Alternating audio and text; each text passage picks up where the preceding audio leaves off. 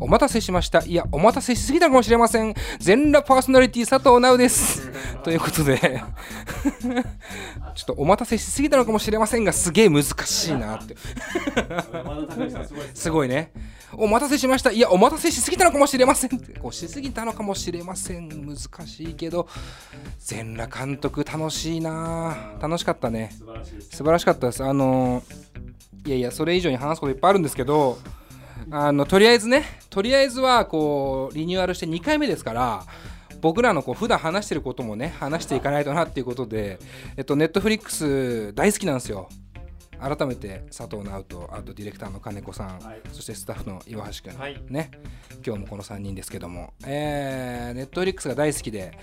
でまあネットフリックスといえば基本的にはオリジナルコンテンツが面白いと。まあ代表作といえばテラスハウスね。今となってはねネットフリックスオリジナルですからテラスハウスね。この話が僕らのオープニングのおそらく30%ぐらいは占めてますよね。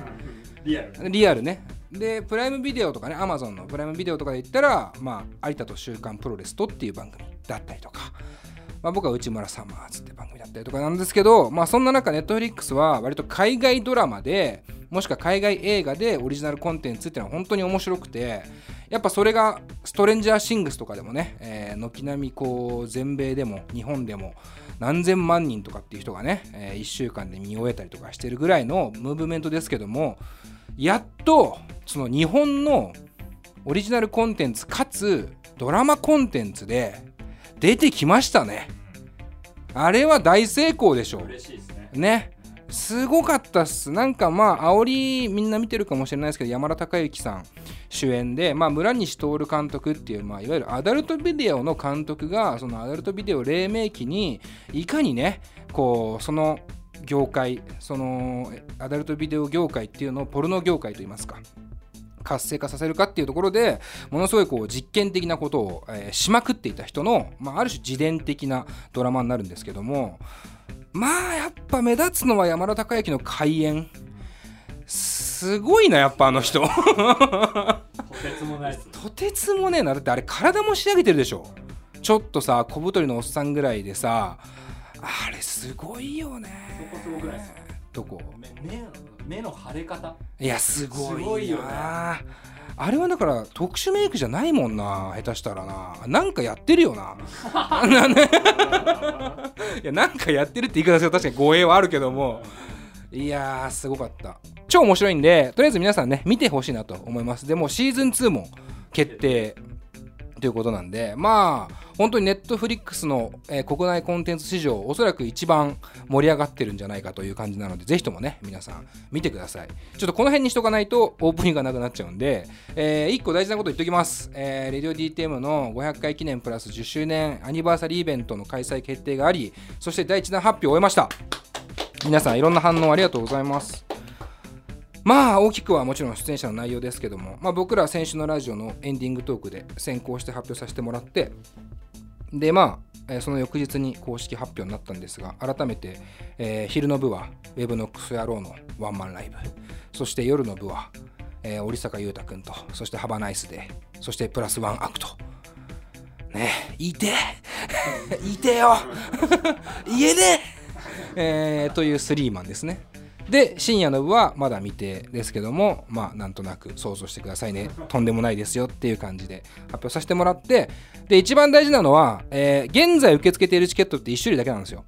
それはですねあの昼夜深夜全部タダの5名限定抽選チケット、えーこれに関してはすでに、えー僕らのホームページなり、えーまあ、もちろんアーティスト側の、ね、ホームページにも載ってるかもしれませんがニュースサイトとかね含めてリンクが貼ってあります。であの今回制作協力してもらってるパーフェクトミュージックっていうね会社とあと在庫っていうねチケット発券システムがあるんですけども、まあ、そこの人たちとちょっとタッグを組んでチームを組んで、えーいろいろやってますんでぜひとも皆さん早めな応募をねもう8月末で終わっちゃいますから、えーぜひとも応募してくださいという感じでよろしいですかね。はいお願いします。であの今日は今日とて、えーゲストに来てもらって収録をしましたよね。実はしてるんですよね。でちょっとここからはね今日の放送についてね俺やりたくねえよ。ちなみに今日の放送はあれだから多分エンディングトークっていうか本編終わった後に衝撃の発表あるから。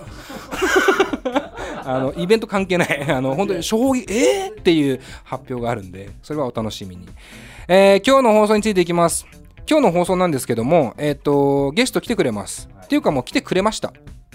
え実は本編取り置いてます。えー、ゲストはですね、えー、レディオ DTM アニバーサリーイベントの昼の部でワンマンをしてくれるウェブのクソ野郎、えー、ありがとう。ちょうどねタイミング的にもさあのアニバーサリーイベントでさ昼の部ワンマン。でまあ多分いわゆるライブハウスとかさに行ってる人からすればさ誰？ってなってると思うわけ。そこでやっぱ俺ら的にもちょっとちゃんと紹介したいよねっていうこともあったんだけどね。あの、まあ収録する前にね要は飯を食う約束はしてたんで一回飯は食おうと、まあ、そしたらあのめちゃめちゃ酔っ払ってしまいました。でその足で収録に来てしまったということです。でっていう、まあ、ちょっとトラブル的な収録にはなってしまったのでここで金子さんは考えたわけですね。これをただ流すのではちょっと良くないと。リニューアル2回目ですか？そうリニューアル2回目で何が怖いってモロハの目が怖いのよ。あいつら本編で言ってたじゃん。次誰なのっつって。いや言えないよ。いや泥酔しちゃってさなんて言えないよ。けど、もちろんちゃんとやったよ、えー、ただそのあの垂れ流しはまずいので、えー、一部ずつその音声を聞きながらこちらのスタジオでコメントをするという、まあ、セルフテラスハウスシステムを取りたいとい。うことですね。はい、だから僕ら僕らがテラスハウスの住人でありかつ山ちゃんたちであるってことね。ゆうさん。であり徳井さんがねいるわけね。ババザノさんかな？あ だ見てねえか分かんない。こいつは見てねえんだテラスハウス。というわけでこの後名付けました、はい、えー、この後始まる企画「メーテーラスハウス」スタートです。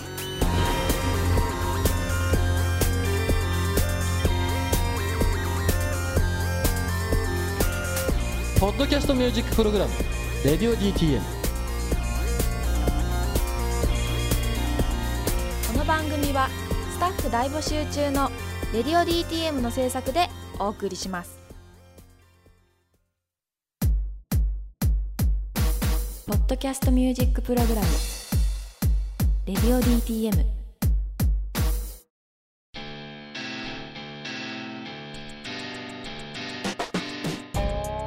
こんばんは。こんばんは。メーテーラスハウスはスタッフとゲストがおしゃべりする様子をただただ記録したものです。番組が用意したのは素敵な戸建てと素敵なお酒だけです。台本は一切ございません。ということでよろしくお願いします。はじゃいつもならというかテラスハウスなら先週のおさらいから入るんですけどもあの先週はシラフだったんでおさらいはしません。えっと今週なんですけども、はい、えー、どうやればいいんだろう？あのゲストは今日はですねウェブのクソ野郎がですねあの来てくれてました。大好き。大好き、はい、えこれ大丈夫か？リニューアル2回目だぞお前。大丈夫か？この感じで。あのー、まあそのね音声を聞きながらちょっとこちらでもとやかく言わないと成立しない内容だったので、えー、あのまあ、先ほどもちょっと説明しましたけどもこの後ですねえっ、と音声をまあ、あのウェブのクサロの普通にインタビューですよちゃんとしたインタビューなんですけどもただ泥酔してるっていうだけの話ですね。そのインタビューを聞きながら、えー、ちょっと様子を見つつ僕らもコメントしていきたいなと思っております。じゃあ、最初の音声、早速、聞いてみましょうか。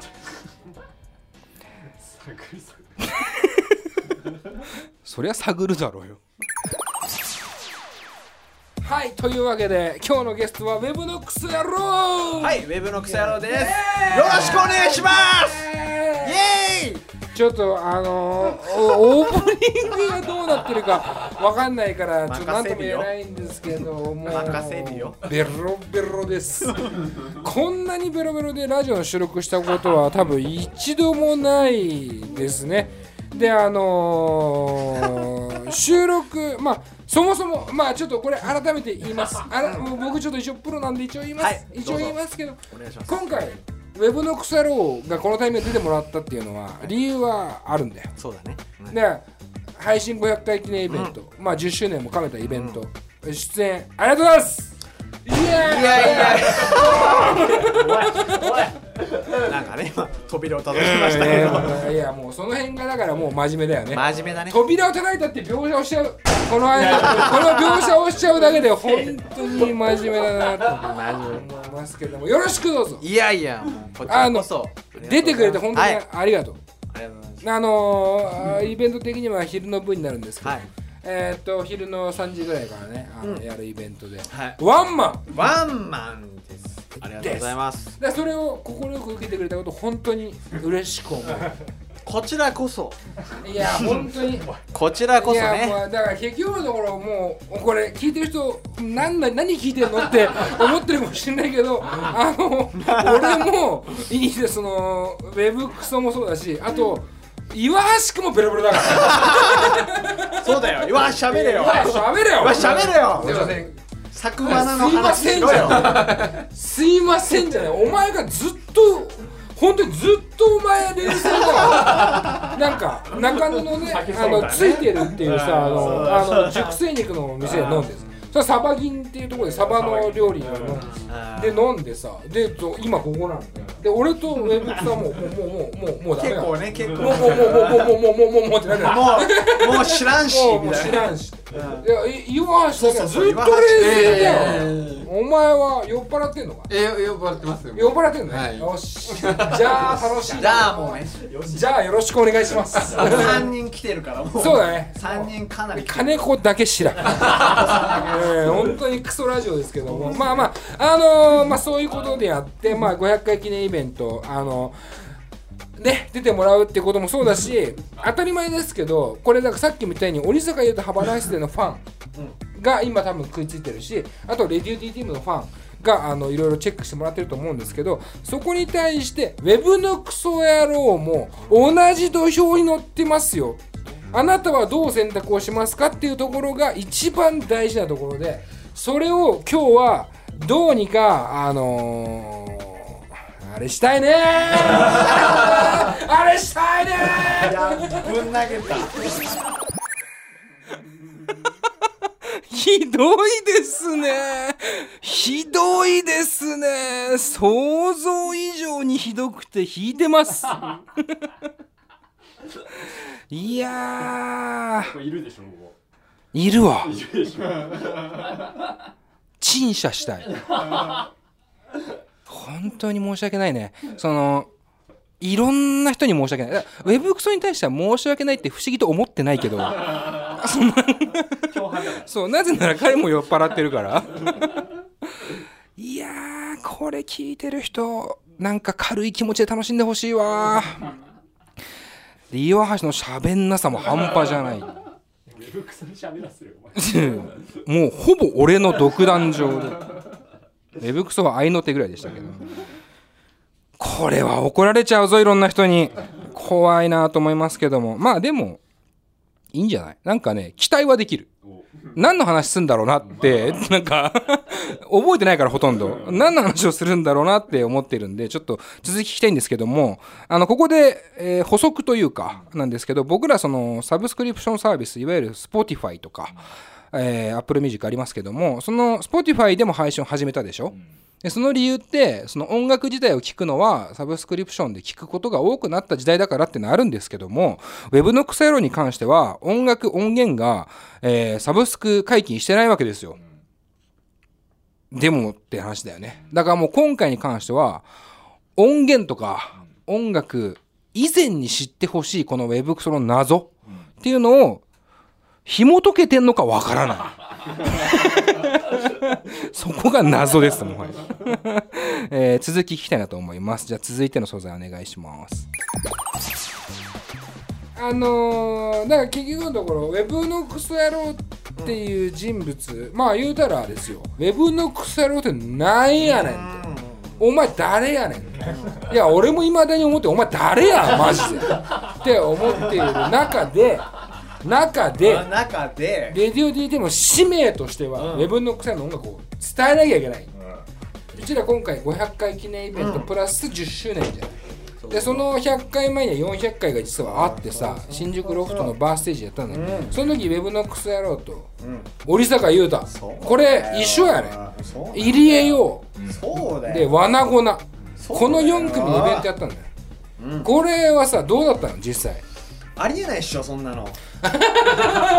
いいね、うん、ありえない。めちゃくちゃテンパったし、うめちゃくちゃもうなんつうの普通にリスナーとして好きだし出てる人たち、うん。緊張したけど、うん。よくよく考えたらなんか本当にもうめちゃくちゃありがてえ経験をさせていただいたなっていう感じが強いね。だってラップ始めて12年でロフトなんか立てないし、うなんかそこで周りの一緒に共演者がいてさ、うん。あの結構悔しかったから、うんうん。もうあいつらガチじゃん。本当ガチだよ。いや君お前もガチやろ。いや俺、まあ、ガチっちゃガチだけど、うん。もうそこでガチのとこ混ぜてくれただけでも俺はすごいありがたいし、いやいやいやめちゃくちゃそのその後の制作にもすごいあの影響を受けてるからあすっごくありがとあいやいやなおさんとね。ありがとう。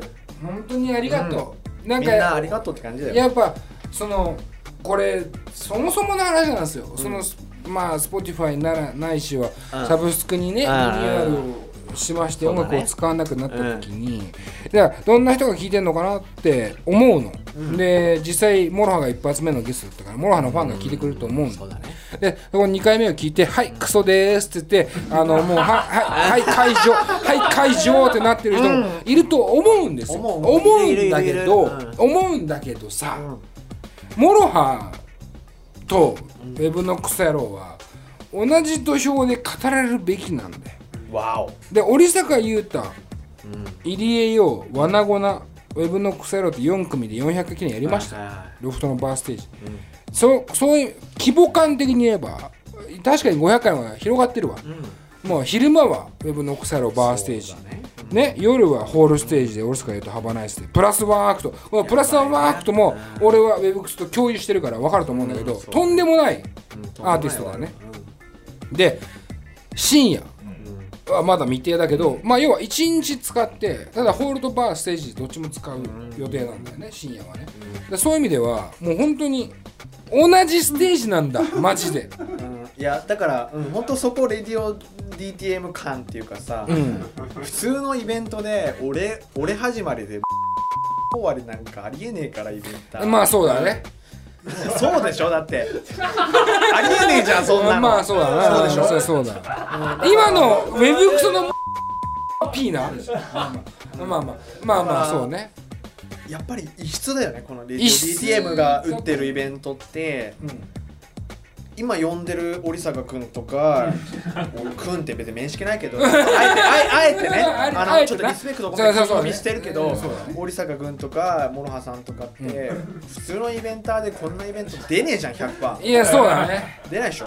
うん。ごめんモロハはイベントじゃなくてラジオなん。だよね。うんまだラジオだね。だから幅ないなイベントで言うとね。幅大丈夫言ってるもんいや大事大好き。そうそうそうラーバナ好きですよ。だからそういうの聞いてるとやっぱりなんかあのレディオ DTM ならではっていうかなんかこう、独自性はやっぱすげえ出てんなって思いながら、うん。そこに俺も入れてくれてんのがすごい不思議だしすごいありがてえっていうやっぱやっぱ半々ぐらいで気持ちがあってうん。うん。ナウさんのことをお前っていうし。そうだね。そうそう。結果ね。うん、だから、うん。結局のところそこまあ確かに変というか。変だよねうなんか、ん。俺らが金儲けでやってたらうん。って思うの。金儲けでやってたらウェブのクセルのワンマンなんかもしかしたら必要ないかもしれない。もしかしたら、うん。で織坂優太君ねハバナイスで、っていうこの2組に関してはああはいはいはいみたいな、なるかもしれないけど、俺はそこじゃないんだ。そのそこじゃないんだ。音楽音楽が好きなんだ。よ音楽が好きなやつが金儲けじゃなく勝手に始めたラジオなんだよレディオ DTM そこを出したいんだ。うん俺らは違うっていうかちょっとおかしいんだ。っていう、えーことがあるんですけど、ちょっと、ま、ちょっとちょっと待ってください。ちょっと待ってください。ウェブさん。ウェブさん。ウェブさん。ウェブさんちょっとこれあれ、はい。ここで金子からの、えー指示。が入りました指示？今日の配信ここからの進行はイワッティがやります。イエーイ岩手最高じゃないですか。これはダメだろ配信したら。もう泥酔まあまさに酩酊ですね。ただなんかウェブクソがこのテンション感で話すのはかなりなくない？いや初めてよ、ね。どっちかっつうと彼はオンになった瞬間にこうちょっとかしこまっうんてさねちょっとこう声も小さくなるようなイメージだけどもやべえみたいな。最高じゃんみたいなことをあんま言わない感じがあるしなんかこれはだからお酒の力っていうのもあるかもしれないですけどこう悔しいっていう言葉とかね嬉しいよね。すごい聞けて。まあそこに対しての僕の返答はちょっと謎すぎるんだけどいやでもなんかちょっとずつ要はその心の隙間がこう吐露し始めてる感じっていうかが出てる気がする。この後その続くのか分かんないけどその全部崩れるのかもしれないけどここからだから岩ッティが進行することになるってことね。あ覚えてます。岩橋かだって大体覚えてはいるんでしょ？えそうですね覚えてます。覚えてはいるんだよね、はい。だから強いもんね。酒強いんだよみんなああ好きですね。何よりウェブクソが強いのよ酒。あ それを急にねカミングアウトしたのよ俺酒強いっすよっていう。え？今まで飲んでなかったじゃん全然っていうね。それによって俺がまたね。まあこれまた衝撃の展開がラストにある。じゃあ行きましょうか。どんどん行こう、うん、じゃねえよ。えーウェブのクソ野郎さんはご自身の音楽の強みパワーポイントはどこだと思っていますか？これをベロベロ話す。ベロベロだから。しゃしゃべるの？喋ろララッパーだけど、う、うん、結構ラッパーってさラッパーの世界で歌詞書いてるでしょ？うん。うん。うん。ね、うん。ラッパーの世界でなんかわかんねえけどまあそんな世界もあるんだなぐらいの歌詞で書いてるでしょ？じゃなくてラッパーだけど普通に聴いてる人もわかるぐらいの距離感で歌詞書いてうん。それがパッて聞いて、あパッてわかるなぐらいのうん。歌詞で書けるっていう。うん。強みかな？いやでも俺は本当にそれ強みうんあるでしょ。と思っていやでもそれさはうんそれ以外は何でもないよ俺は。わ分かりやすいって言うと本当語弊があるんだけど例えばキュース猫髪っていうバンドうんがあ全然時にさ、なんかその分かりやすい単語を使うなってうん思うわけ。でそれで曲が良くてなんか支持されるのはすごい分かるなって思うし、なんかそこに対してさやっぱヒップホップとかラップってさある種閉鎖的な空間がどどっちかっていうとあってうんでそこに対して亀裂を入れていこうみたいなところの、なんか軽やかさみたいなのはめちゃ思う。あるよね。超思う。あるわ。いやでもそれやってるやつ意外と少ないし。そうなんだよね。うん。そうそうそうそうそうそう。えーな岩橋くんがな。んか喋る岩橋くんがね。俺うん。一回ゲロ吐きたい。俺もおしっこしたいわ。本当なのよ。まあ、同時に行こう。なんでそのスタイルをやろうと思ったんですか？ああこえれはなこんなウェブクソに対して。何何か根深くいくの？眠る もともと始始めた頃がうん、俺の俺がラップしようが何しようが聞いてるのは友達だけっていう環境でやってたから、うん、なるほど。そうそう友達が喜ぶようなものを作ろうと思ってて、うん。でいきなりさラップ始めて1曲か2曲くらい使っしか作ってないやつが、俺の生い立ちがどうとかバックボーンがどうかとかって言っても成立しないじゃん。だから最初友達に聞かせるだけの目的だったからえー、なんか無洗米どうしても研いじゃうよねとかそうそうそうそう。個人経営の店ってやっぱ入りづらいよねとかそういうところで始まってんの。それはやっぱりネットに投げてるんじゃなくてそいつのその友達が聞くっていう前提でやってるからもうそれだけの話っすね最初は、うん。うん。それでやっていくうちにあでもそうだね。ん。そうそうそうそうそう受けてる部分と受けてない部分とっていうのは自分で分かってくるからでも多分受けてる部分だけやってもなんかその先がないような気が勝手にしたからうん。なんか安牌だけ投げててもしょうがないじゃん別に。うん。これが受けてるからしかもうーんノーリスクの素人じゃん言ったら僕って、ううんん。だからノーリスクの素人が安牌だけ作り続けてても意味ないから、うん。ちょっとそのどこが求められてるのかっていうのを理解した時点で、理解その求められてない部分もちょっとずつやって自分のやりたい部分もちょっとずつ出してった方が、うんまあ、ちょっと今後の活動に先はあるかなって思って、うん。うん、ちょっとずつこうずらしながらやってるっていう感じなんですよね。うん。だからこううん。すげえわかるっすね、うん。えー友達は今のウェブのクソ野郎のひら広がりをなんて言ってるの？友達？友達にねためにさ。そのそもそも作っている友達に対して。フラットっすとにかく。うーん。こん。なんかこの間やったライブこうだったなみたいなことをただなんかたまに言われたりして。うん。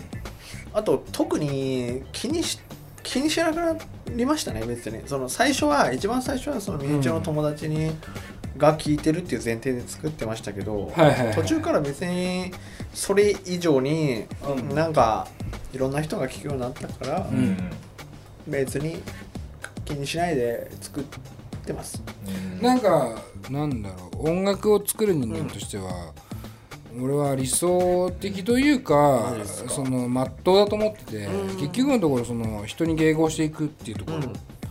とさ、うん。その自分勝手さみたいなところが俺は音楽をその続けるとかうん。売っていくっていう意味ですごく難しい部分だと思っていてまあ周りの人間をねみ垣間見ても例えば人が求めてることをやることが正義っていう感覚の人もいなくはないし、自分の突き詰めたものをやらなきゃいけないっていう人もいなくはないんだけどその自分勝手さのなんかバランス感覚みたいなところが、ウェブクソってすごい極端に言えばアマチュアだからできるっていうか、そのプロフェッショナルだぞ俺はっていうところの自信とはまた違う自信があるからできるっていうかっていう気はしてるんだよね。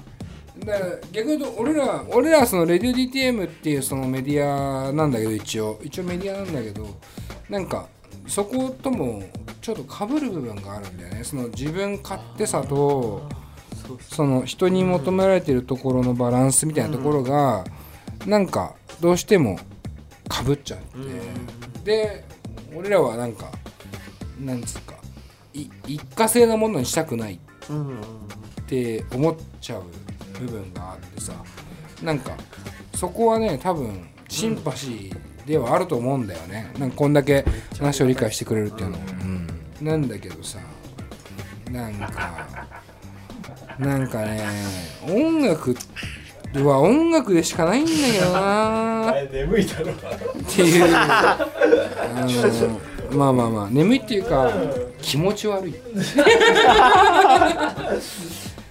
一旦 CM で。CM で。そうですね、ありがとうございます。一旦 CM です。いいですね。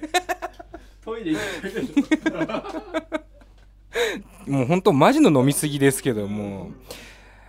まあ衝撃の展開がね。あるんですけど。いやなんかでも急にやっぱあれだね。最初のさまあある種スタートダッシュじゃん。この前までの素材って。はさもう完全に酔いに任せてさブワーって言ってた中さやっぱこうラジオがさ始まったからさ多分ウェブクソもさ俺もなんだけどさあと岩橋君と金子もそうなんだけどさなんか徐々にさラジオのなっていくみたいな変遷はちょっと面白いですよね、うん、なんか急に声落ち着いたなとか。ただちょっとテーブルは広げすぎってのあるけどね。マジ同じテーブルに並べすぎ。溢れちゃうよ。溢れちゃうよ。何人いいんだよ。全部同じテーブルも。テーブルでいっぱいだよね。3人しかいないのに出てきてる登場人物いや面白いですね。えー、ということで一旦 CM です。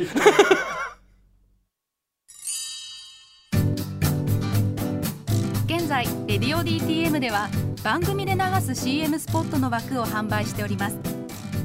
毎月3万件を超えるアクセス数がある音楽番組を使って効率的にイベントの告知や企業 PR などをしてみませんか？詳しくは番組サイト内の特設ページをご覧ください。ポッ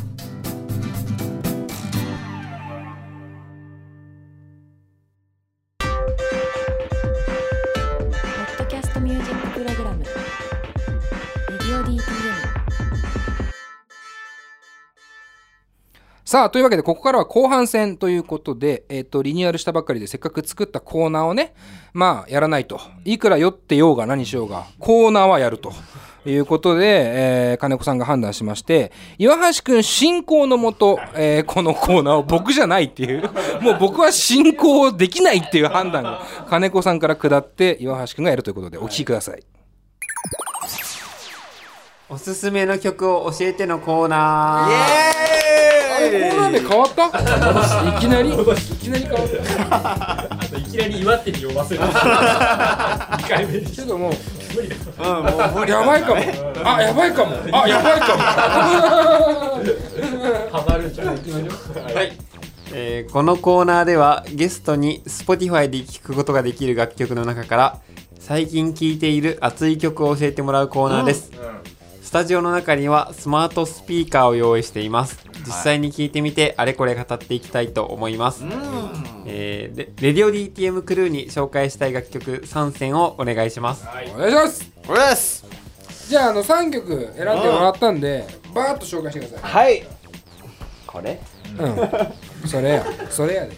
ビリー・アイリッシュの Bad Guy Bad Guy まあねちょっと Bad Guyちょっとね定番すぎて申し訳ないでですけど。うん。も大好きだよ俺も。あとは？次あとリル・ナズ・うん、X うん、 Old Town Roadこれはだからそのアメリカでいうとビルボードチャートの連続そうそうだね。記録を塗り替えたぐらいの、ここの超2つ大はそうですね。超大ヒット、えまあカントリープラスヒップホップですね。そうそうそう。うん。じゃあ次行きましょう。ー、3曲目。次はちょっとチャート無視で、うん。単純にちょっとラップ的にうん。いいなっていいので、いうね、フォーカス・ポーカスっていうフランスのバンドの、うん、はいはい。オンアンドオンパート2いやー。いや今今ちょうどいいよ。今寄って聞いいたや全体的にちょうどいいかもしれない。全体的にそうですね。なんかこう、チルって アッパーになってさらにアッパーになるみたいな。いい感じのチチルとかアッパーとかやめろ。チョイス。これはいいっすよ。じゃああのみんなどうでもいいと思うけど聞きます。聞きましょう。みんな聞いてね。聞いてね。ということで3曲聴いてみましたがいうかるさがでしょうか？いよお前。狩猟が異常なんだよ。狩猟が異常なんだよ。いかがだったんだよ。いかがだやっぱでも最高な瞬間流れたよね、ビリー・アイリッシュ、リルナズ X、いやホーカス・ポーカスのこの3曲の流れをうん。電気消して聞いたからね一回ね。一回踊るっていう。そうね。いやもう最高。でもこのちょっと一回そのチョイスの理由を知りたいけどまず一個ビリー・アイリッシュからかな。Bad Guy バカビリー・アイリッシュは、うん。やっぱ単純にいい、やっぱそのトラップとかこうヒップホップ要素が入ってるから、うん親和性がやっぱ異常だよね、高いね。うん。だからそこの異常異常。なんかさっきさ実はオフトークでさウェブクソが言ってくれたんだけどさその要はエゴの部分と、そのいわゆる対象にキャッチさせるっていうところのバランスでしょ、が素晴らしいよね。天才だね。天才だよ。天才だな。もうだって6個あいや10個ぐらい下だよ下手したら。かなわないよ。お疲れ様でした。本当にお疲れ様でした。お疲れ様でした。した。ビリヤーしてかなわない。わないよね。やっぱでもこれに関して言うと ASMR って今流行ってるでしょ？その咀嚼音うん。でその要は自分が快楽と思う音響音楽というよりか音自体みたいなものとそのビリー・アイリッシュをなんか絡ませて論じてるブログがあって、俺そのブログがすごいあ見て見た。見てないけど。うん。すごい見てないけど。見てないけどうんわかるわか全然るわかる。さすが。うん本当に。それすごい好きで。で要はこのアルバム自体。まあ割とシングルの寄せ集めではあるんだけどなんか無音が多いんだよ。でさっきの曲とかまあ Spotify で聴いてくれた人は分かると思うんだけど「ダー」の瞬間超テンション上がるじゃん。ダーでこう、ウェーイっていうこのあれわかるわかるかるーなんかその無音の使い方とその後に来る1音目で人をキャッチするっていう力のなんかねすすごさ？凄み？みたいなものがその10代で出るって俺はちょっと本当にまあかなわないって言ってたけど俺もかなわ俺もっていうか俺ミッションじゃないけどかなわないなってやっぱちょっと思い知らされるよまねあいいよでもそこにアンテナ張ってるウェブクソも俺はすっごい好きそうだねちゃんとしてるからね。もう一人称ウェブクソになっちゃったからね。もうそれはもう女子大生レベルですよ、ちゃんとしてっから。うん、じゃあつ番番組読みたいね。いやビリアリッシュ？来てくれるわけねえだろ。来て中野のあれだよ。来て中野のあれだよ。ジンガローだよ。村上隆だよもう本当に。まあまあ行きましょう、えーじゃあ次。えー、とリルナズ X ねオールドタウンロード。これに関してはまあ本当に今世界的に超絶売れてますよね。そのビルボードとかなのかな、アメリカのチャートでいうとあの連続1位のあの記録を塗り替えたって言われてるぐらいまあカカントリーとヒップホップの融合と言われてますけども。これチョイスの理由は？もう好きとか嫌いとか、うん。そういうのを省いて、はいはい。ビリアッシュのそれ聞いたら、うん。自動再生でそれ出るんですよ。なるほどね。えー。もう出るし。これは確かにサブスクの妙だね。そうそう、だからもう世間的にもう流行ってるしそれが、うん。黙って聞こうぜっていう。いやなんかここなんだよな。そうそう。もうおとなしくそれ聞いとこうぜっていうぐらいで、まあ、言いましたそれを。さすが。偉い偉い。偉い。かっこいいしね。別に。うんかっこいいよ。全然悪くないそれ。めちゃくちゃ悪い、あ悪いっていうか、うん。めちゃくちゃ超いいし。いいよ。なんかその子供のさ幼稚園かなんかで披露した動画がうん。すごいツイッターとかで話題になってて、うん。あのまあ、その幼稚園児がさ、もう要はもう合唱しちゃうぐらい売れてるっていう、そのレベルだ。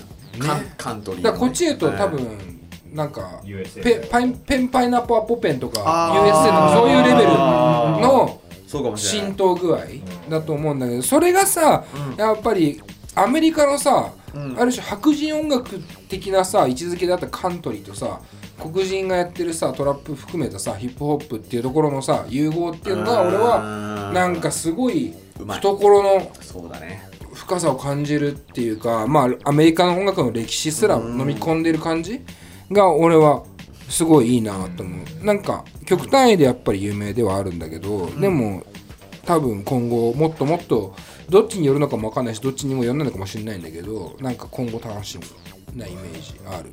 もうだからベロベロだから本当 俺情報とか情報とかあれだよ。分かんないからうん、すごいちゃんと喋れてる。ねちゃんと喋ってる。ね意外とね自信を持ちな自信を持ち自信を持っていいから、ちゃんと喋れてるから。ありがとうございます。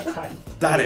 えーっと最後がフォーカスフォーカスね。これフランスのヒップホップユニットなんですけど「オンオンパート2」まあ割と名曲として名高いものであるんですけども、あまあはい。これはなんで？なんで？理由。いやビリー・アイリッシュで、あとなんだっけ？リルナズ X リルナズ X って聞かれて、うん。まあ、2人ともビルボードチャートじゃないうんうんうんうん。まあまさか3個聞かれるとは俺も思ってねえから、えー、3組目でガチを出したって感じですね。なるほどね。ガチね。ガチ好きうん勢ガチっす。うんうん。いいよねっていう。いやめちゃくちゃいいよね。めちゃくちゃいいっすよね。いやまあそのなんていうのかな。このあアッパーなアンサンブルだよねまずはね。そうそうそうそうそううんそうそうそこ俺でもねこれ聞いてあっって思ったんだけど、意外とラップのフローがウェブクソ似てるよね、マジ、マジで？だからさいやいやいや俺思うんだよね。そのエミネムもそうだしそれこそちょっとオフトークで出たラッパー。うん。誰だっけ？ロジック。ロジック。うん。そうロジックなんかもまさにそうなんだけども、要は白人とか、うんまあまあホッカスポッカスに関してはいろんな人種がいるフランスだからねそうだね。いるんだけどもなんかその黒人のリズムだけではない感覚のそのファンクとファンクもまあ黒人は難しいんだよね。そのちょっとしたその異国感を持った上でその独自のフローをかましていくみたいなところは俺はむしろ日本人が踏襲すべきフローを持ってんじゃねえかな俺がっていうそのフォーカスポカスが。でそれをある種体現してるって意味では Web クソっていうのはまさにそれなんじゃないかっていう気はするんだよね。ねなんかそうですねなんか別に好きな音楽とかあるけど、うん。それを真似ようとは別に決して思ってないから、うん好きな音楽は好きな音楽だし、うん。自分のやってることは自分のやってることだし、うん。なんかこう一番影響を受けてて、うん。一番うわあこういうのかっこいいなって思うラップは、うんフォーカスフォーカスだね、うん。なんか、うん。でもそリアルだよな。とな。んかそこをやよくない？いやいやいいすげえ。あれいいよね。だって生バンドじゃん。あそこもでかいよね、でもさうん生バンドじゃんっつってさウェブクソはバンドやってないじゃん。やってない。そういう意味ではじゃあやりたいの？いずれはね。うん。うん。それでもめちゃくちゃ夢ない？なんか、まあそうだね、うん。いずれは。なんか俺まあこれほ本質っちゃ本質なんだけどさ、喋んなその好きに。好きに喋んなよ。ごめんなゲストなのに。いいよいいよ。全然喋るよ。いやなんかウェブのクセラの本質ってどこにあるんだろうって思った時に、うん。まあ本質どこにあるんだろうって思ってる人がそもそもそんな少ないんだけど、メディアでは。まあそれは間違いない。なんか俺らは本気で考えた時に、うん。そのいわゆるさギャグうん、うん。を入り口にはしてるんだとそ俺は思うんだいないよ、入り口にはしてるんだけどさ、意外と俺ってその日本人的なうん。なんていうかノリっていうか、そのリズム感もそうだしテンションとかもそうなんだけど、っていうところを踏襲した上でそれこそフォーカスポーカスみたいなある種自分の中のルーツがあるうん。からこそ、フローは決してそのラップのフローで言うと決して不安定ではない感覚が変にあって。変にあんだよ、うん。でそれって一般的に見たらなんでお前ラップできんのって話じゃない、うん、ヒップホップの界隈にもいないし、ラッパーとして目,、目をこう上げたわけでもない。のになんでそんなにじゃあラップができんのってなった時にやっぱりそのリスナーとしての感覚をちゃんと持った上で日本人らしさを体現してるっていうところが俺はめちゃくちゃ貴重だと思ってるんだよね。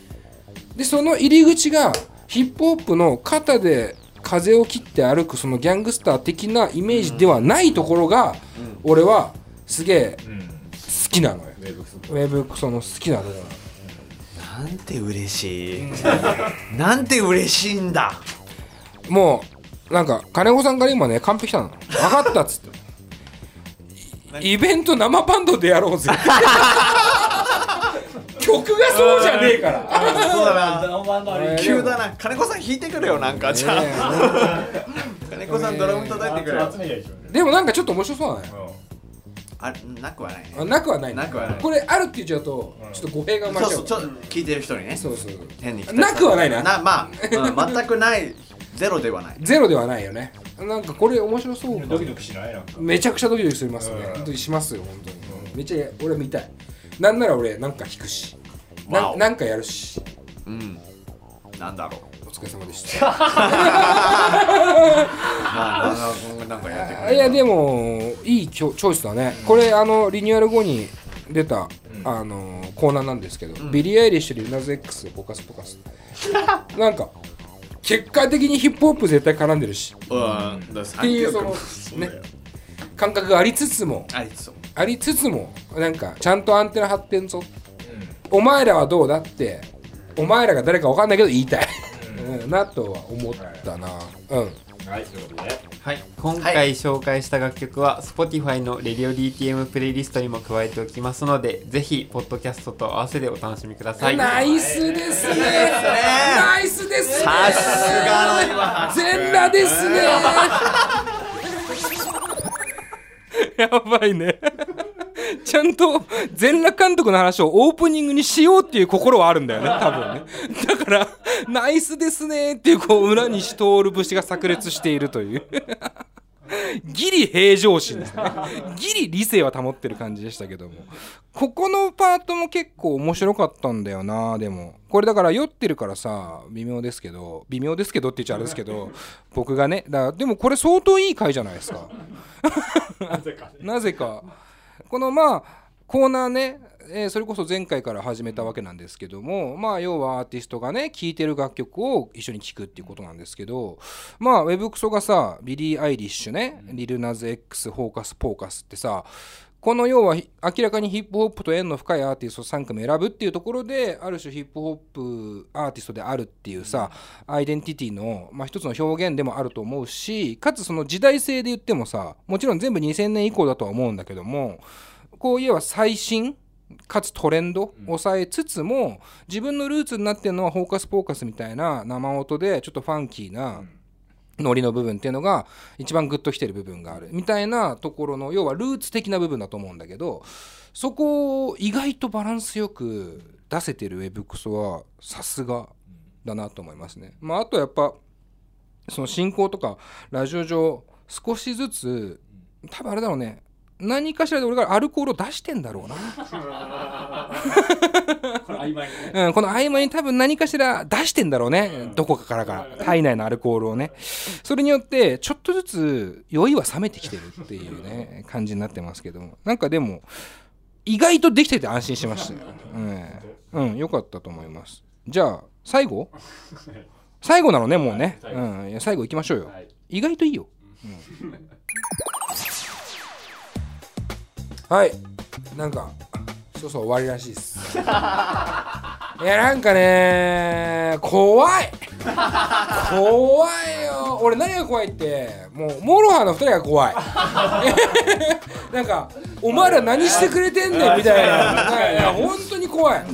で最後にちょっと金子さんが聞きたいことがあるっていうことでこれを最後にしたいんだけどもあのウェブクソウェブのクソ野郎はカウンターの人間だと、そもそもだよ、カウンターであると、何に対してかはまだ明確ではないんだよで今何にカウンターしたいのかっていうところを金子さん聞きたがってる。えガチでいいんですか、友達で行こガチでいいの？当たり前だろ。自分自身がやってたことですね。う いやいやいやいや。いやいつもモロハに怒られる。えそれはもうまあその心はというか。例えば、分かりやすいうん。あるあるとかうん、分かりやすい音楽っていうんですか、うん。あの辺をまあやっぱり僕ってやっぱり意識して作ってたんですよね。うんなるほど。こういうのが分かりやすいんじゃないかな、ん。こういうのがいいんじゃないかなって僕は作ってたんですけど、そこに対してもうそこはもう作り終わった時点で安牌だから、うん。うん、うんうん。もうそこはやっぱり外して作った方がいいんじゃないかなっていうので、うん。うん。うんなるほどね。うん、だって別に僕音楽もともと音楽志望でうん。音楽やってる人じゃないかうんら、うん。なんか今までやってきたことを全て捨て去って新しくなんか真面目になんかえー、なんか交渉すごいなんかねあの敷居の高いことをしますみたいうんな感覚は全然ないんですようん別に、うんだから今までやってきたことで面白がってくれた人っていうのがいるっていうのは分かってるから、うん。そこと多分そこに合わせて俺がいろいろやり続けてたらもう多分俺自身終わるっていう自覚は俺あるんでうんなるほど。うん多分終わ出て終わるでしょだって。まあうん。確かになんかそのリスナー的な視点でうん。いくと、やっぱそのウェブのクソ野郎っていう型みたいなものはうん。一個出来上がっちゃった感じはある。そうそうそうそうそうだから多分こうこういうことを期待されてんだろうなとか、うんこういうことが聞かな聞きたいんだろうなっていうのが自分の中で分かるちょっとねごめんなさいね調子乗ってるけどもう分かるからそこをそこに合わせていくと多分先がないんですよね。だからそこをあえて外すわけじゃないけど自分自身うん。なんかほらあの好きな音楽とかあるしなんかやりなんなんて言うんだろうな。こう見てきた音楽とかもあるしなんかこう、ちょっとずらしてみよう。なんつうんだろうな、うん。なんか、うん。うん。うんそういう感じっていうか。そのさそのずらすっていう感覚が、うん。例えば自分の目線というかベクトル的に自分の目線とずらすわけじゃなくて自分の目線はもうずらしてんだよね。うん。ってっていうのはさ、うん。なんかリスナーリスナーの皆さんがうん。思ってるであろうっていうその予想の目線とはずらしたいっていう感覚だよね。それってね。いいんすか？喋って。いやしゃべりなんかこれを聞いてるね。レディオ DTM のリスナー的には、えまずウェブクソの型がないからちょっと今聞いててもよくわかんないとまあ思うけど、もしかしたらね、うんニコニコとか YouTube で Web クソ知ってくれた人的には Web クソの型っていうのがまず1個あるわけですよ、うん。こういう Web クソってこういうパターンだなこういうパターンだなっていうのがあるわけで。そこに敬語？迎合迎合うん。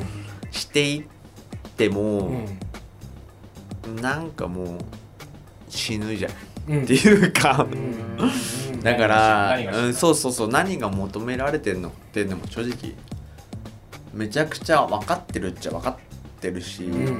うん。でもその部分と自分が今まで聴いてきた音楽とかいろいろあるし、うん。せっかくだからそこで迎合してただのインターネットコンテンツとして死ぬぐらいだったら、もうちょっと音楽に寄っていってこう楽しんでいきたいなっていう気持ちがちょっとあるんですようね。ーんいやーいい話だ。うるせえ。これはだからさ、うん。いや俺今すごいマジで？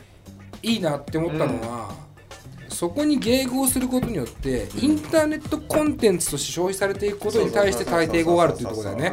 だからそこのインターネットコンテンツと音楽ってやっぱ大きな差が俺はあると思ってるんだけどそうでそこに対して真っ向勝負していこうとしているウェブのクソ野郎大好き。いありがとやう本当に。いやマジで。でもね本当になんかそれって細かいところでもう実は起こっていると思うのよ。それはインターネットだけじゃなくてそれこそ発表された「ハバナイスデーと織坂優太っていう2組に関してもイベントでね出てもらう2組に関しても俺は割と同じだと思っていてで？その例えば「ハバナイスデーが恵比寿のリキッドルームでフリーパーティーをやるまでの流れっていうのはある種もうなんだろう、うん、美談としてもはや語られてしまうぐらいとてつもないことでやってのけたと思うんだけどただそこでやってのけたっていう感覚はなんかカウンターが何かしらのところであったから結果そうなっただけだと思うんだよ。で織坂君に関してはもちろんまだ俺らも45年ですか付き合い的にはまあ34年ぐらいのものなんだけども今月9の朝顔っていうさドラマの主題歌やってるんだけどで俺その曲聴いた時にすごくいい曲だなって思ったのね。それなんで思ったかっていうとあそのいろんな多分要求とかその人に対して大衆に対してとかっていうところがやっぱり必要な場所だと思うんだよね。月9の主題歌とかって。ってなった時に俺はなんか1音目聞いてあピアノなんだ。出てくるのが。みたいな。ってなった時になんか俺ものすごく感動しちゃって逆に。なんか逆にっていうとあれなんだけどえこれって織坂優太なのかな？みたいな。これ語弊もあるんだけどなんかそそこの覚悟みたいなところに俺はすげえ感動しちゃって。でもそれもそれで俺はカウンターだと思ってるんだよね。でそこって実は俺はだから本当毎回言うもんだけどあのウェブのクソ野郎も織坂優太もハバナイスでも俺はやっぱ同じ土俵なんだよ。なんか音楽っていうものをどうするべきかっていうところで戦ってるんだよね。で、ウェブの草は多分その戦うスタートラインは多分他に比べたらちょっと遅かったとは思うんだ俺は。でもなんか今立ち返ってというかある種こう迎合することにちょっと未来を感じなくなってしまってそこでチャレンジしていくみたいな姿勢は俺は別に売れてる売れてない関係なくって音楽に向き合う人のなんか挑戦だと思っちゃうんだよね。ありがてえですね。なんかだからだからねやりたいんだよね。その だからみんなを集めてやりたいんだよ。っていうのは思うなありがとうございます。いやまあだからこれちょっと金子さんのカンペ読むですけどまとめるとね。まとめると？結局だからウェブの草野郎俺坂優太ハバライスでこれみんな集まります。12月14日、その他にもね。その他にも。うんもうまだもう半分にも全然満たない、うん。もうめちゃくちゃ発表されます、うん。とりあえず来て 来てくれ。間違いがねえよ。いやこれだからお酒が邪魔してる。なんで飲んだんだよ。なんで飲んだんだじゃねえよ。なんで収録すんだよ今どっちかっていういや本当だよなでもウェブクソもそこにねやっぱりちょ共鳴してくれてる感じが俺はあるんだよね別じゃないよっていう。か、ありがてえけどね。うん、俺らのテーブルだからね。極端にその機会が少ないだけだと俺は思う。極端にその機会が少ないのは俺は分かるし多分ウェブクソ自身も分かってる。うん。だけど12月14は違うよっていう、うん。まあ全てのアーティストが同じテーブルに乗っかって形は違えど音楽同士でぶつかり合う。いいイベントだよ。以上いっぱいだよあそした。うん。岩橋寝てんぞ。おい。おい。寝てない。ちょっと待て。岩橋寝てんぞ。ボコるぞ後で。後でボコるから。なボッコボコにしてやる。よそれはパワハラだ。うん。でまあちょっと今日ちょっと今日はねうん。これで終わりです。大丈夫です。改めてというか今なんかツイッターとか見てるとまた iTunes カードを売るに行く旅これ毎回 Webx やってて要は自分の新作を iTunes で販売をしてそれに見合う金額の iTunes カードを売るっていうねそうそうそうそうのやってんだけど。ってことは新作が出るんだね。出る。出ます。そう。今これなんか配信いつぐらいか知らないけど、多分1月今の終わりだね。うん、これ聞いてる人にご挨拶すると、うん。えっとウェブブのクソ野郎っていうラッパーは今あのアルバムを作ってるんでで、ちょっと発売日とか多分今確定してしてないかもしれないけど、アルバムを作ってるんで、うん。まあ、よかったらうんツイッターなりなんなりあのチェックしていただけるとうん。うんあのいいかなっていうはい。感じそうん。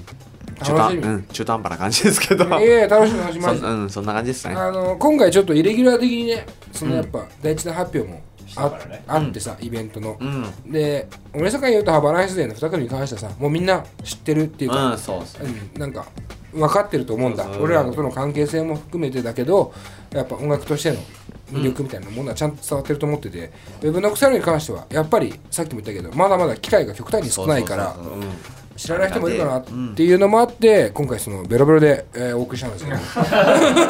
なんでよんなんかもっとねそうね。もうだから次はさシラフでやろう。ん。うシラフ？まあ一杯うん。一杯そうだね。いや三三杯。三杯。そうだね。それが今ちょっと何杯飲んだかもう分かんないし、いやぶっちゃけちょうどいいよねなんか。うん、ちょうどいいはちょうどいいよ。ね圧倒的に口軽いから。こんなウェブクソ初めて。いや初めて。ちょうどいいよね。いや本当だよ。いや本当ですよ。本性現れたなと。金子さんの前でこんなになんか俺 グデーンってしてることないっすよ。えなんかでも逆に素が見えてよかったかなと俺は思うし。あの新作出るタイミングでもう一回出てもらうのでまあありがとうございます。ええぜひとも、うん。あの来てください。あす。あーす全然出ます。ありがとうございます。よし。じゃあお疲れでした。おざーす。おざーす。バターンじゃねえよ。何テラスハウスやってんだここだけ。エンディングテーマなっちゃうじゃねえ。スノーパトロールなっちゃうじゃねえかよお前。サマソに来てましたけども。いやーなるほど。なんか面白かったです。何が面白かったってやっぱウェブクソがさ何かその感情的な部分とさ、あーでもやっぱもちろん曲がったことは言えないしみたいなところのバランスでその酔いと戦いながら あのいい話をしてくれてる感じが俺はなんか良かったんじゃないかなと思いますね。ちょっとまあこの後エンディングでしっかりと、えー謝りたいなと思改めて。改めて。というわけでメーテーラスハウスありがとうございました。ありがとうございま現在「レディオ DTM」では番組で流す CM スポットの枠を販売しております。毎月3万件を超えるアクセス数がある音楽番組を使って効率的にイベントの告知や企業 PR などをしてみませんか？詳しくは番組サイト内の特設ページをご覧ください。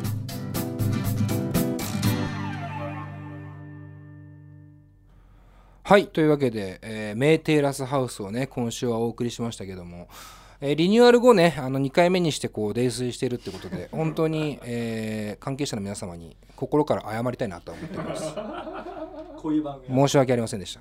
ただこれでも楽しいことをやろうとしてるんです。それは楽しいだろうけど。それは楽しいん。だそれはお前ら楽しいだろうなってリスナーに言われても仕方ないんですけども。あのーただまあ別にこれを今後ね泥酔してやることがね面白いとかって思ってるわけじゃなくて本当にたまたま飲んじゃっただけなのよ。なんか急に言い訳がましくなってきましたけど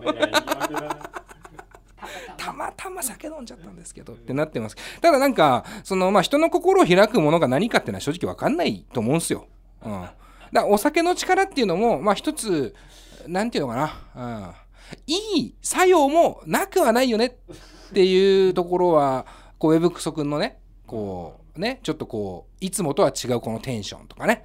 は貴重なんじゃないかな。と思いますけど基本的にはシラフには絶対勝てないっていうところありますよね。なのでまあ改めて、えーお酒入ってない状態でまあウェブクソ君もあの新譜をねあの作ってるっぽいので、えーそのタイミングでやりたいなとは思いました。じゃあいつものコーナーはやっておきましょうか、えー佐藤直のこれも聞いておけねこれも合わせてうん、これも合わせて聞いておけ。あ、すいませんでした。コーナー名がね、グラグラですけども。えーこのコーナーはですね、まあ、ゲストの楽曲を聴いたリスナーの皆さんがこんな音楽も聴いてみればという僕のおすすめを、えーちょっと皆さんに提示するコーナーなんですが今回は なんで薄ら笑いなんだよお前。その説明の仕方だともう、うん。ウェブクソ Spotify にねえからまあ確かにそうなんだね。そうそう。YouTube とね、まあまあそうだね、聞いてほしいね。全然あるから、その無料で聞けるっていうその場所はね、えーぜひとも聞いてください。その上で、まあ、話にも多分ちらっと出たと思うんですけども、今回はロジックっていう、まあ、白人の、まあ、ラッパーと言っていいと思うんですけども、を紹介したいなと思っております。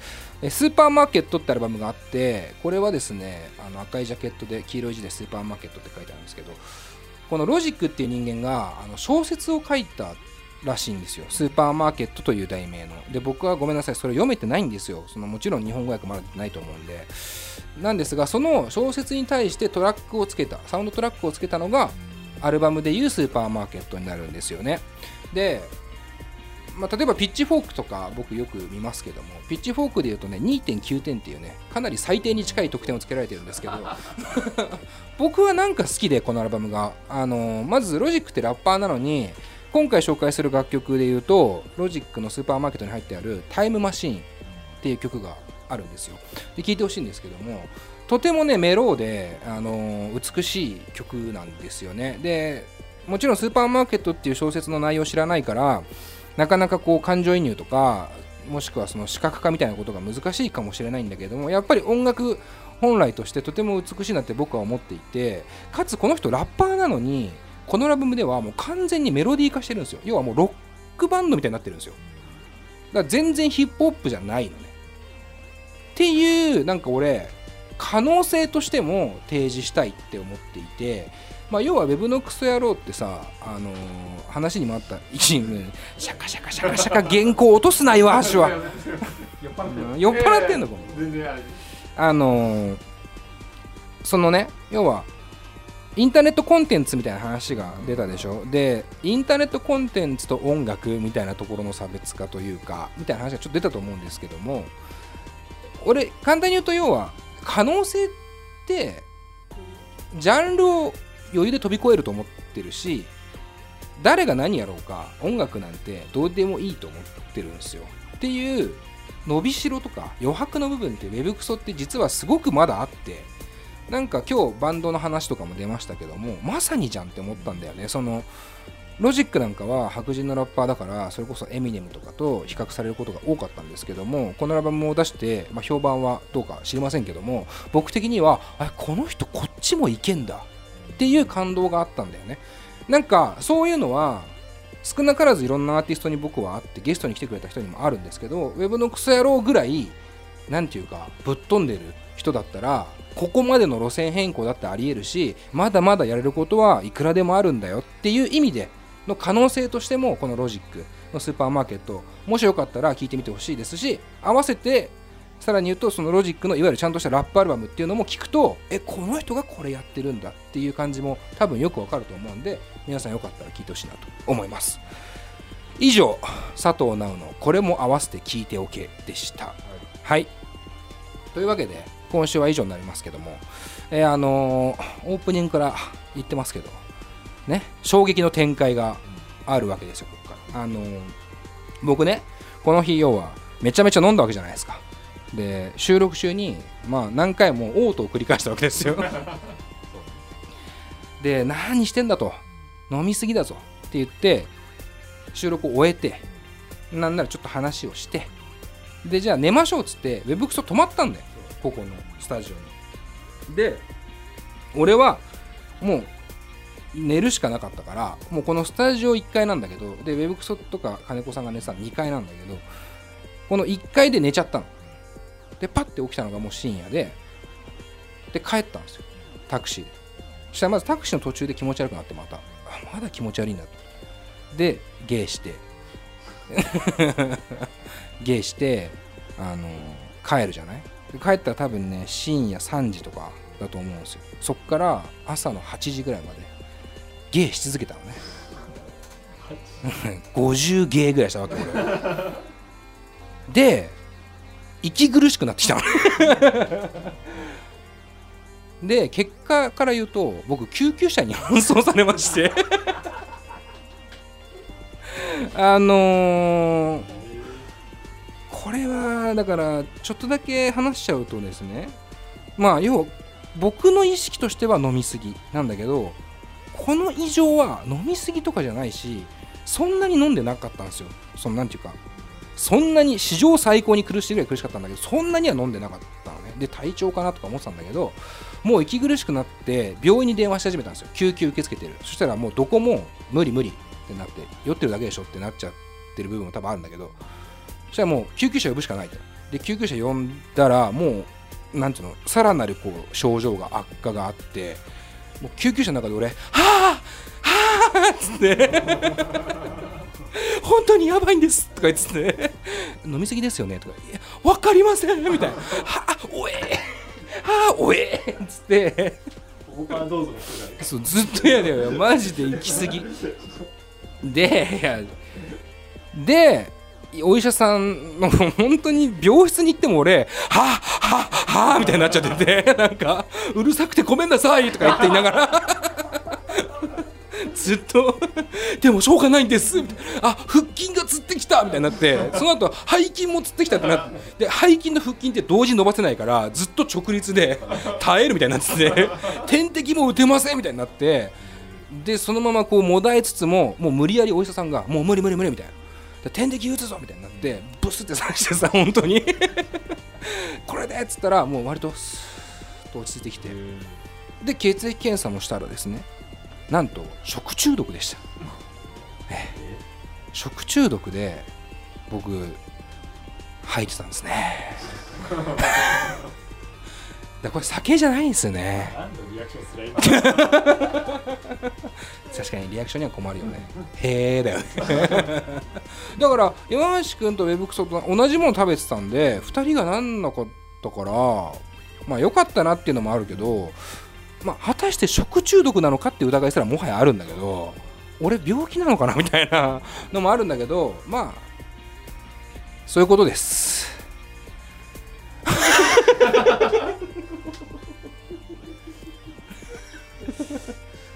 まああの岩橋君とねあのウェブクソに何もなかったことがあの全て全ての救いですよ。なのでまあそういう意味ではこの後も酒は飲みますよねきっとね。酒を飲んでやる回はあるかもしれないですね。そう考えたらね。食中毒のせいでダメだ。ダメだったって可能性がありますんで、まあ、その辺はご了承くださいっていう。内臓弱いからでしょ内臓弱いね。のくせに飲むからでしそょで生っぽいの食うからでしういやそうなのよ。全部好きなのよ。できるだけ生がいいのよ。ょ俺も。できるだけ生がいいのよ結局。はい。というわけでまた来週。イベント来てね。